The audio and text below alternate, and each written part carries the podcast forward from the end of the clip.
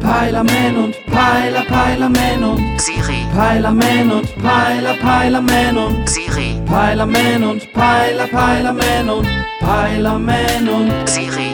Ey, sag mal, Siri, wer sind eigentlich diese Veganer?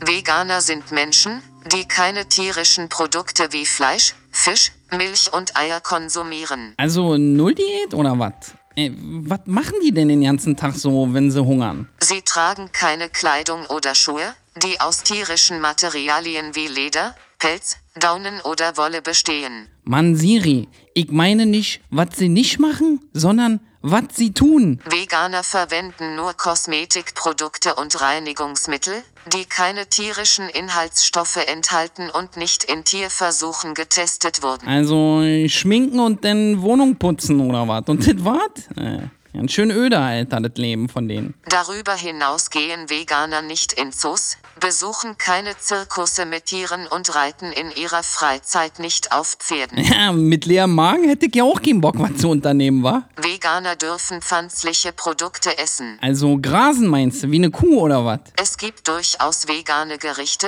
die satt machen. Das erzählt mir mein Telefon. Nein, Peter. Wie? Welcher Peter jetzt auf einmal? Sag mal, äh, hab ich irgendwas nicht mitgekriegt? Und mein Handy hat eine Beziehung mit einem Beilagenesser? Peter.